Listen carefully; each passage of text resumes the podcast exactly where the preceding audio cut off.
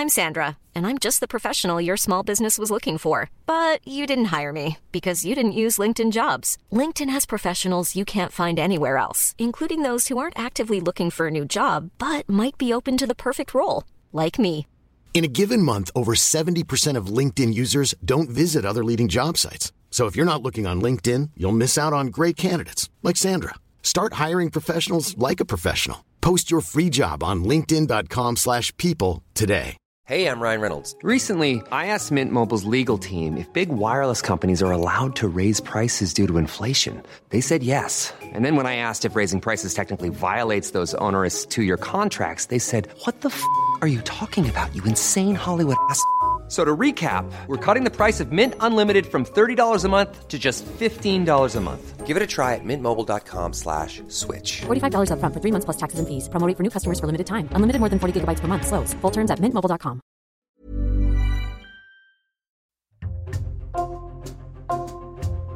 Bonjour, c'est Jules Lavie pour Code Source, le podcast d'actualité du Parisien. Le ministre de la Justice, jugé du lundi 6 au jeudi 16 novembre, Éric Dupont-Moretti comparaissait devant la Cour de justice de la République.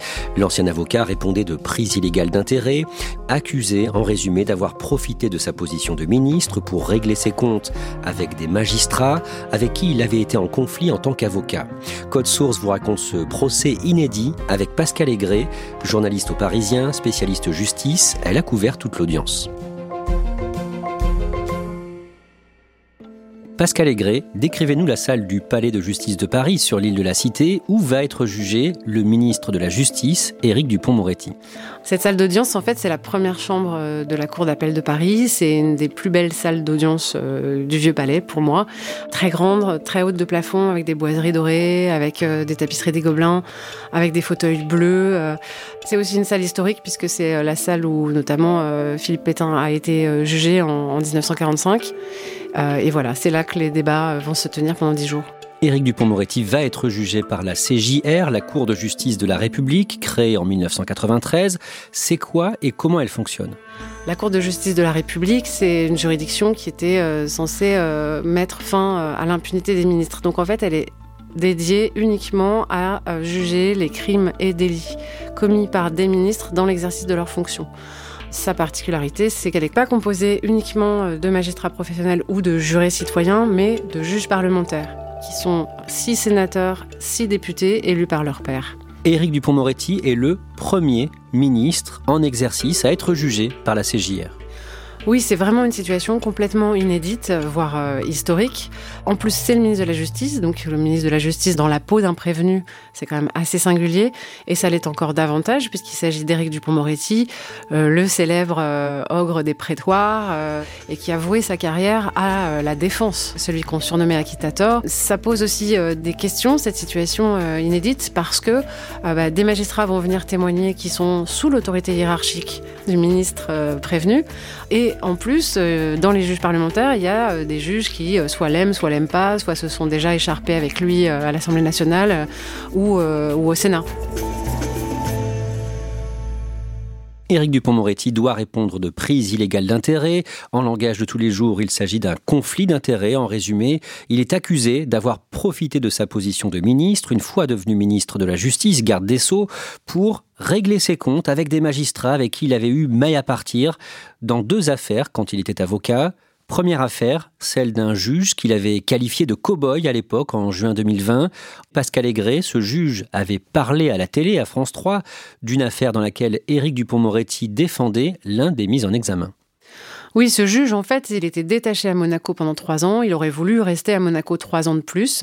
Euh, il n'a pas été renouvelé. Et dans cette émission, il dénonce euh, le fait que c'est parce qu'il se serait intéressé de trop près à des personnalités proches euh, du pouvoir princier et notamment à un commissaire de police euh, dont Éric Dupont-Moretti euh, est, l'avocat. Il y a eu des actes que je m'apprêtais à, accomplir, des actes d'investigation, dont je pense que les autorités monégasques ont eu vent, dont elles ont eu connaissance et dont elles ont cherché à se prémunir. C'était lesquels? Je peux malheureusement pas répondre à votre question. Furieux, Éric Dupont-Moretti, euh, dans une interview, dit euh, être juge d'instruction, ça n'est pas être un cow-boy, et annonce qu'il va porter plainte. La deuxième affaire éclate à la même période, en 2020, mais son origine remonte à 2014 dans le cadre de l'affaire dite des écoutes, autrement appelée l'affaire Paul Bismuth. Le parquet national financier avait cherché à savoir qui avait dit à Nicolas Sarkozy qu'il était sur écoute, qui était la source, la top, et du coup le PNF avait enquêté sur plusieurs avocats, dont Éric Dupont-Moretti. Oui, en fait, les policiers qui écoutaient cette euh, ligne euh, se sont rendus compte à un moment donné que le ton changeait complètement. Donc ils se sont dit, ça n'est pas possible. On a prévenu Nicolas Sarkozy et son avocat et ami euh, Thierry Herzog que cette ligne était sur écoute. À ce moment-là, le parquet national financier ouvre une autre enquête préliminaire pour essayer de trouver la taupe, la source. C'est ce qu'on appelle l'enquête des fadettes. Les fadettes, c'est quoi? Ce sont des relevés téléphoniques. Et donc, ils récupèrent les relevés téléphoniques de plusieurs interlocuteurs de Thierry Herzog, et notamment d'Éric Dupont-Moretti. Cette enquête, en fait, on apprend son existence seulement euh, en juin 2020. Et c'est à ce moment-là qu'Éric Dupont-Moretti, furieux contre le parquet national financier, dénonce l'enquête barbouzarde, c'est-à-dire en fait d'espions du PNF. Euh, il dit euh, on est chez les dingos, il parle de république des juges. Et là, on est quelques jours avant sa nomination au ministère. Pascal Aigret, avant d'en venir au procès, il faut en effet rappeler le calendrier des événements. Le 1er juillet, donc six jours avant la nomination d'Éric Dupont-Moretti comme garde des Sceaux, la ministre de la Justice en poste, Nicole Belloubet, ordonne une inspection de fonctionnement du parquet national financier. Oui, pour euh, Nicole Belloubet, en fait, c'est une façon de répondre à l'émotion euh, médiatique et politique euh, qu'a déclenché la révélation de cette enquête des fadettes. Elle dit, bah, nous, au ministère de la Justice, on a un outil pour ça. On va aller regarder de près comment a fonctionné ou mal fonctionné le parquet national financier, et en particulier dans cette enquête de, de. Pascal Aigret, deux mois et demi plus tard, Éric Dupont-Moretti, devenu ministre de la Justice, reçoit ce rapport de l'inspection qui ne vise nommément personne et il ordonne le 18 septembre 2020 une enquête administrative et il donne les noms de trois magistrats du parquet national financier du PNF qui sont visés. Au bout du compte, tous les magistrats, y compris celui de l'affaire de Monaco, vont être blanchis. Mais ça, ça ne veut pas dire qu'il n'y a pas eu conflit d'intérêts. Ce qu'on reproche à Éric Dupont-Moretti, c'est d'avoir ordonné ces inspections administratives contre, d'une part, le juge de Monaco, d'autre part, les, trois euh, magistrats euh, du parquet national financier. À partir du moment où euh, on pouvait le soupçonner d'avoir un intérêt à les faire poursuivre ou punir, alors qu'il les avait critiqués vivement en tant qu'avocat, et que lui, ministre, il utilise son pouvoir pour ordonner des enquêtes qui peuvent aboutir à des sanctions, il se trouve possiblement en infraction. D'un mot donc, pour l'accusation, il n'aurait pas dû continuer à s'occuper de ces dossiers Non, il n'aurait pas dû s'en occuper du tout, il aurait dû s'abstenir ou euh, les confier à, quelqu'un d'autre, ce qu'on appelle se déporter, et c'est d'ailleurs ce qui sera fait plus tard, euh, puisque toutes ces questions-là vont être confiées au Premier ministre. Éric Dupont-Moretti risque en théorie une peine de 5 ans d'emprisonnement et 500 000 euros d'amende. Alors on en vient maintenant au premier jour du procès, le lundi 6 novembre. L'autre fait du jour, c'est ce procès inédit, celui d'un ministre de la Justice toujours en exercice. Éric Dupont-Moretti comparaît depuis aujourd'hui devant la Cour de justice de la République pour prise illégale d'intérêt. Pascal Aigret, décrivez-nous l'atmosphère qui règne au Palais de justice de Paris. Moi, je dirais que l'atmosphère, elle est fébrile et médiatique aussi. Il y a beaucoup de photographes, beaucoup de caméras, beaucoup de forces de l'ordre beaucoup de public qui a vraiment envie de rentrer dans cette grande salle. Et évidemment, il y a très peu de place, donc euh, pas beaucoup de gens euh, ne rentreront.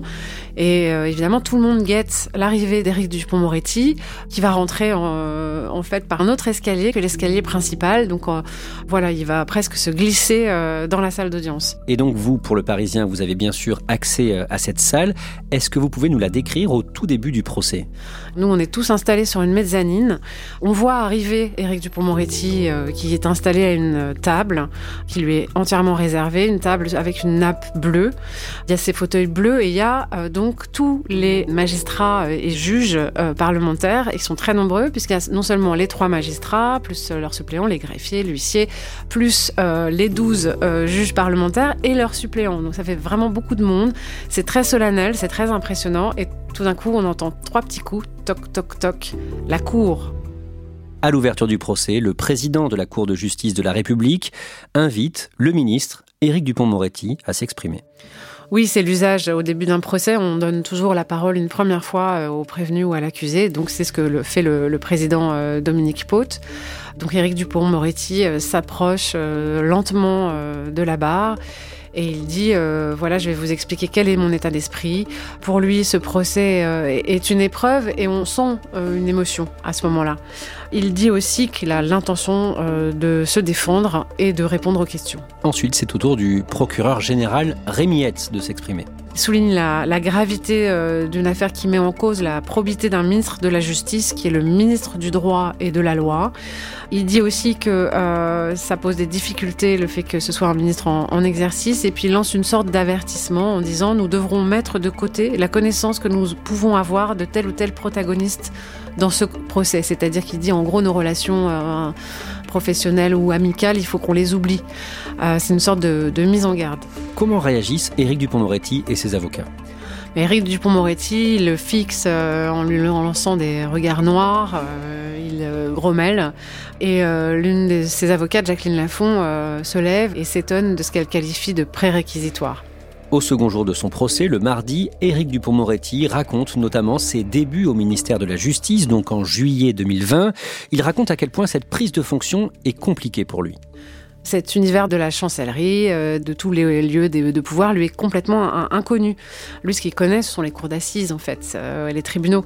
Il a cette expression, il parle de j'avais une connaissance charnelle de la communauté judiciaire, mais pas technocratique. Et il doit tout découvrir. Alors déjà, il doit porter des cravates, parce qu'il en porte jamais, donc il va acheter des cravates. Plus sérieusement, il doit euh, s'occuper des prisons, alors qu'on est encore en épidémie de Covid. Il explique aussi qu'il doit même apprendre à parler comme un ministre. Tout ça pour dire qu'il n'a pas la tête à penser aux affaires pour lesquelles il est accusé aujourd'hui. Au milieu de ces mille choses à faire, ces deux dossiers ne sont euh, pour lui rien du tout. Ce jour-là, Éric Dupont-Moretti est interrogé pendant 4 heures. Comment il se défend? Lui parle d'instrumentalisation et considère que son procès est un procès en, illégitimité. C'est-à-dire qu'en fait, dès le départ, sa nomination a surpris, mais aussi on a dit, lui, Éric Dupont-Moretti, ne peut pas être euh, ministre de la Justice parce qu'il est hostile à la magistrature, parce que c'est vrai qu'il a beaucoup critiqué le corporatisme des magistrats, par exemple, dans deux livres. Euh, donc il est évident que sa nomination, elle fait pas plaisir à tout le monde. Et puis, euh, il pose clairement sa ligne de défense. Non, il n'est pas un irascible vengeur démasqué. Il a fait confiance à son administration, il s'est reposé sur ses avis et donc euh, il n'a jamais vu de conflit d'intérêts. Il finit par s'emporter en disant mais cette histoire de règlement de compte, ça commence à bien faire.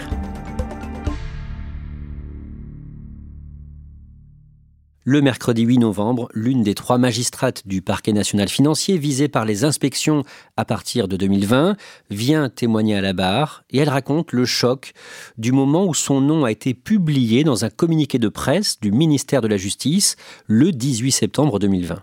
Oui, euh, elle s'avance à, la, barre euh, dans un costume euh, pantalon noir. Elle est blonde, elle a des lunettes à monture rouge. On la sent extrêmement euh, crispée et en même temps euh, déterminée, habitée par une froide colère. Et elle dit que ce jour-là, elle a littéralement eu l'impression qu'un immeuble s'effondrait sur sa tête ce communiqué de presse qui livre les noms, pour elle, c'est d'abord une atteinte euh, à la présomption d'innocence.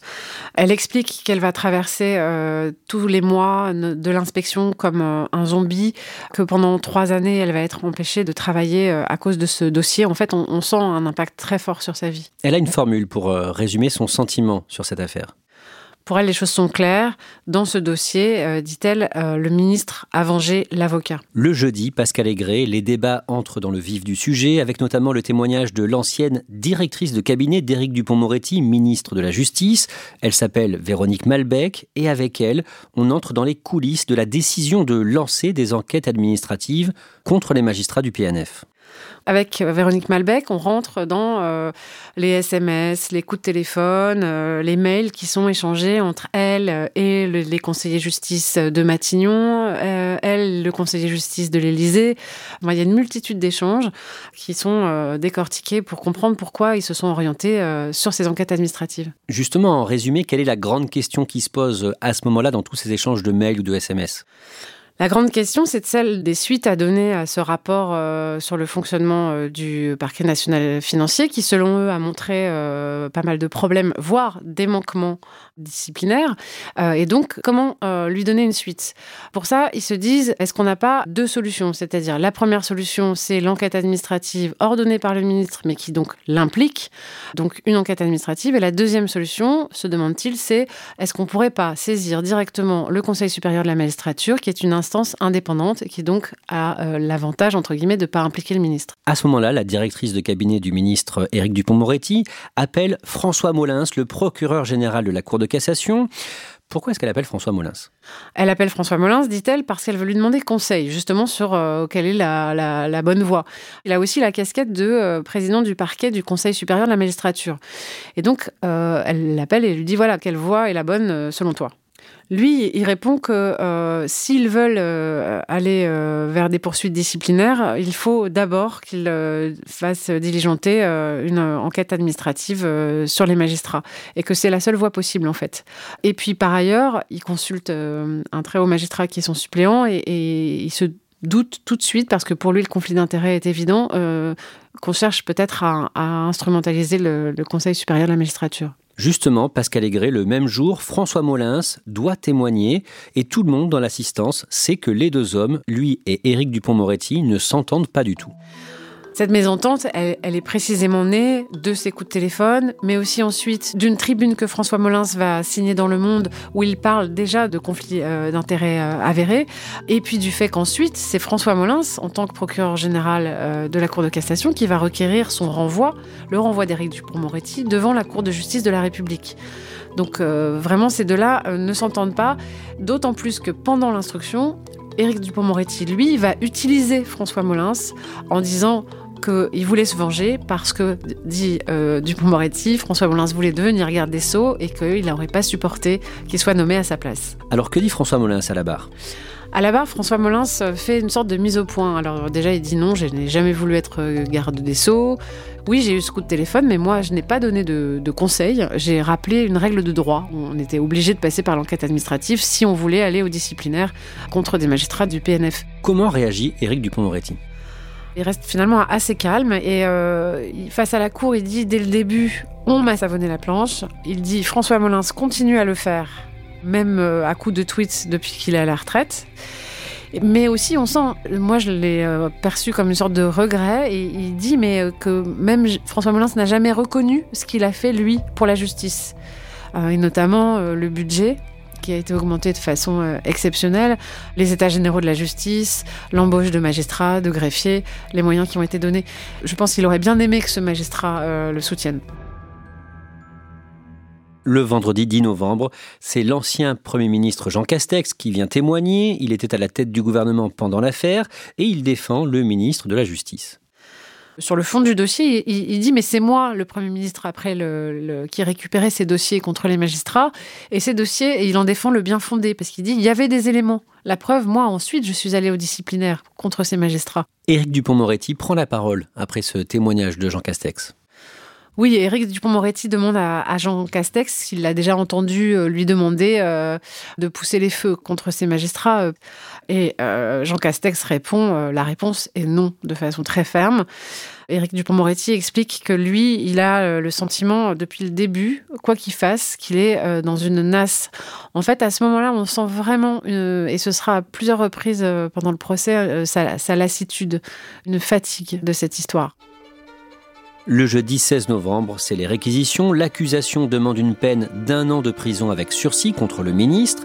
Pascal Aigret, c'est beaucoup ou pas beaucoup? On a du mal à comprendre.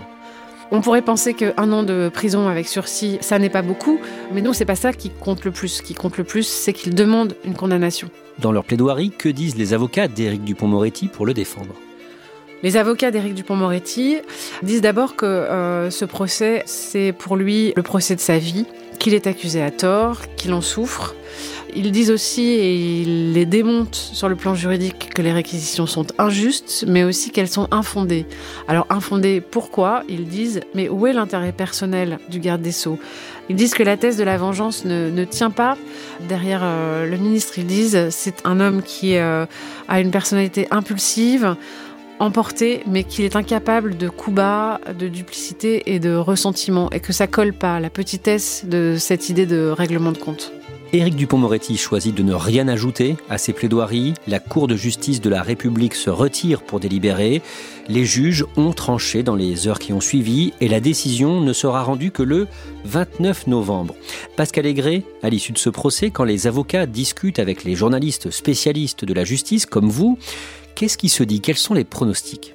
C'est qu'il devrait être condamné parce que euh, l'infraction est, là. Ce qui pose plus de questions, c'est l'intention. Est-ce que vraiment cet avocat euh, pénaliste de renom qui se voit nommé ministre de la Justice, c'est un honneur énorme qui lui est fait? Pour moi, cet argument de la défense de dire mais est-ce qu'il a eu la petitesse de vouloir se venger euh, comme ça, ça, ça porte. Donc je trouve que c'est difficile de faire un pronostic.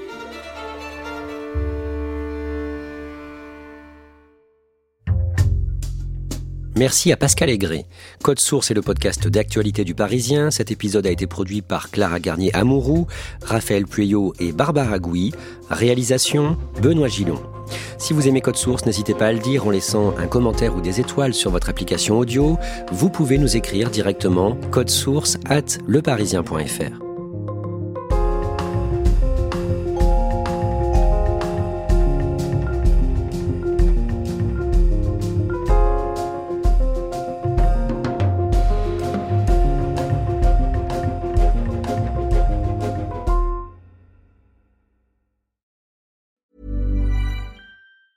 Even on a budget, quality is non-negotiable. That's why Quince is the place to score high-end essentials at 50 to 80% less than similar brands. Get your hands on buttery soft cashmere sweaters from just 60 bucks, Italian leather jackets, and so much more. And the best part about Quince, they exclusively partner with factories committed to safe, ethical, and responsible manufacturing. Elevate your style without the elevated price tag with Quince. Go to quince.com slash upgrade for free shipping and 365-day returns. When you make decisions for your company, you look for the no-brainers. If you have a lot of mailing to do, stamps.com is the ultimate no-brainer. Use the stamps.com mobile app to mail everything you need to keep your business running with up to 89% off USPS and UPS. Make the same no-brainer decision as over 1 million other businesses with stamps.com. Use code PROGRAM for a special offer. That's stamps.com code PROGRAM.